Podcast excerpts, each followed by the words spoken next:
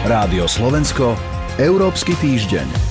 Dve členské krajiny Európskej únie nemajú plyn z Ruska, ktoré sa vyhráža, že odstrihne aj ďalšie európske štáty odmietajúce platiť v rubloch. Podľa niektorých spustila Moskva, tak povediac plynový útok. Podľa ďalších vyťahol ruský prezident Vladimír Putin na Európsku úniu plynovú pascu. Ruský plyn bude témou aj Európskeho týždňa. Odpovedať bude Irena Jenčová z portálu Euraktiv. Dobrý deň. Dobrý deň. Moje meno je Sonja Vajsová.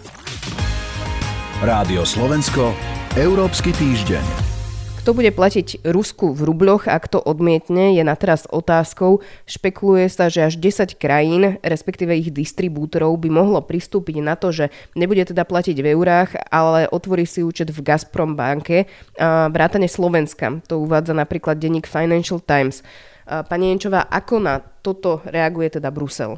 Európska komisia v reakcii uviedla teda, že táto požiadavka zo strany Ruska porušuje existujúce zmluvy, ktoré má Rusko s členskými štátmi lebo až 97% eh, týchto kontraktov je uzavretých v amerických dolároch alebo v eurách. A teda odporúčila členským štátom pokračovať v platbách tak ako to bolo dohodnuté v týchto zmluvách. Európska únia sa domníva, že akceptovanie dokončenia obchodov s plynom v rubloch by znamenalo zapojenie Ruskej centrálnej banky do transakcií a toto by teda porušilo sankcie uvalené na ruský finančný systém. Zákazníci Gazpromu si musia otvoriť dva účty v Gazprom banke a vložiť svoju platbu na prvý účet v eurách alebo v dolároch, potom splnomocnia Gazprom banku na konverziu tejto sumy na ruble a ich prevoz na druhý bankový účet a konečne teda zaplatia Gazpromu. Až potom by teda Gazprom alebo Rusko chápalo, že platba bola dokončená. K tomu komisia teda akoby zaujala jednoznačný postoj, ale zároveň aj povedala,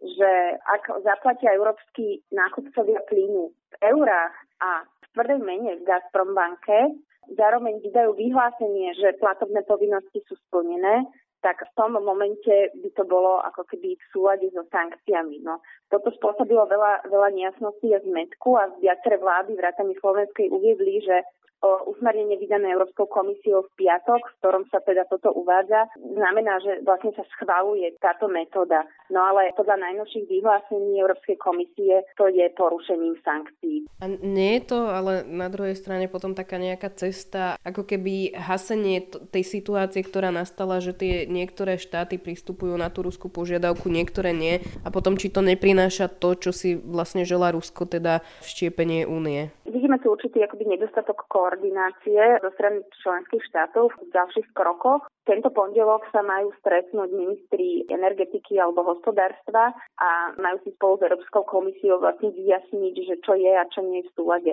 Určite to môže spôsobiť e, rozkol medzi členskými štátmi, respektíve pravdepodobne je to klasická stratégia rozdielu a panuj práve v momente, keď je potrebné, aby európske štáty jednali spoločne a boli navzájom solidárne. Prečo je dôležité, aby tie krajiny postupovali spoločne a koordinovali ten postup či už voči Rusku, ale aj celkovo na trhu s plynom. Ak sa európske štáty pripravujú na scenár, že chcú prežiť bez ruského plynu, či už to budú prinútené urobiť kvôli tomu, že samotné Rusko preruší dodávky, alebo teda výhľadovo, tak na toto bude potrebná vysoký stupeň spolupráce medzi členskými štátmi a tak ako keby abstrahovanie od nejakého národného sebectva medzi nimi. Či už sa jedná o to, že ako budú plnené zásobníky zemného plynu, ktoré e, nie sú prítomné v každom členskom štáte, alebo to ide o využívanie napríklad dodávok zapalneného zemného plynu LNG. Tankery LNG môžu pristávať len v prístavoch, hej, takže vlastne aj na tejto,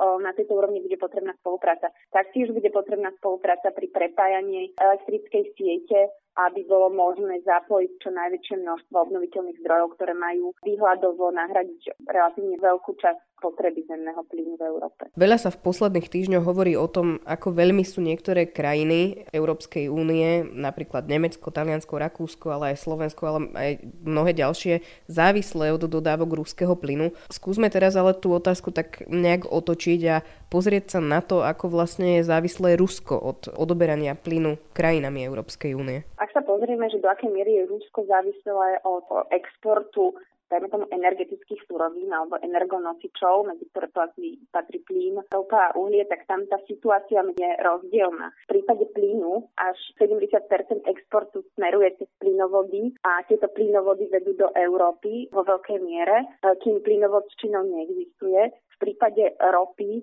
alebo skvapalneného zemného plynu sú exportné možnosti Ruska oveľa, oveľa lepšie. Čo avizoval ale prezident Vladimír Putin, je, že Moskva bude pracovať na presmerovaní svojho energetického expertu na východ, kde určite kľúčovou krajinou je Čína, ale teda Rusko avizovalo rozšírenie dopravnej infraštruktúry do krajín Afriky, Latinskej Ameriky Ázie a Tichomoria. Čo sa týka, do akých krajín by e, mohlo Rusko exportovať e, svoje energetické suroviny, okrem Číny je to napríklad India, ktorá sa už poponáhľala využiť situáciu a nakúpila Rusku ropu za lacnejšie ceny, napriek tomu, že si tým vyslúžila odsudenie Spojených štátov a Spojeného kráľovstva. Teda ale treba si uvedomiť, že drvivá väčšina krajín sveta neuložila sankcie voči Rusku v dôsledku vojny na Ukrajine. Takže táto ochota ochota obchodovať s Ruskom platí aj pre Spojené arabské emiráty napríklad alebo Saudskú Arábiu. Konec koncov zemný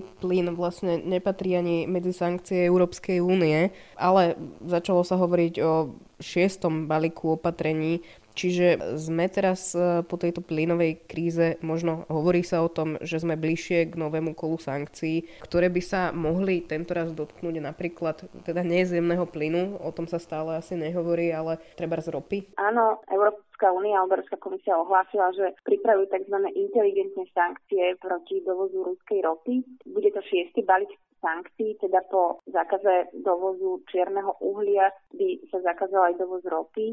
Zároveň však Európska komisia, ale aj európske krajiny avizujú, že ide o to, aby to bolo nastavené tak, aby sa maximalizoval tlak na Rusko a zároveň minimalizoval vedľajšie škody na európske štáty, čo už teda tak signalizuje ako taký zdržanlivejší postoj. Takým hlavným, musím povedať, že odporcom, ale taký zdržanlivý postoj v Európe má hlavne Nemecko, ktoré má veľa ťažkého priemyslu a v súčasnej situácii je veľmi závislé od dovozu, ale už aj to vlastne podniká určité kroky, aby sa od toho, um, od tejto závislosti oslobodilo a tá vôľa tam je. Je ťažké odhadnúť, a, akým smerom a aké silné bude, vlastne budú nasledujúce sankcie.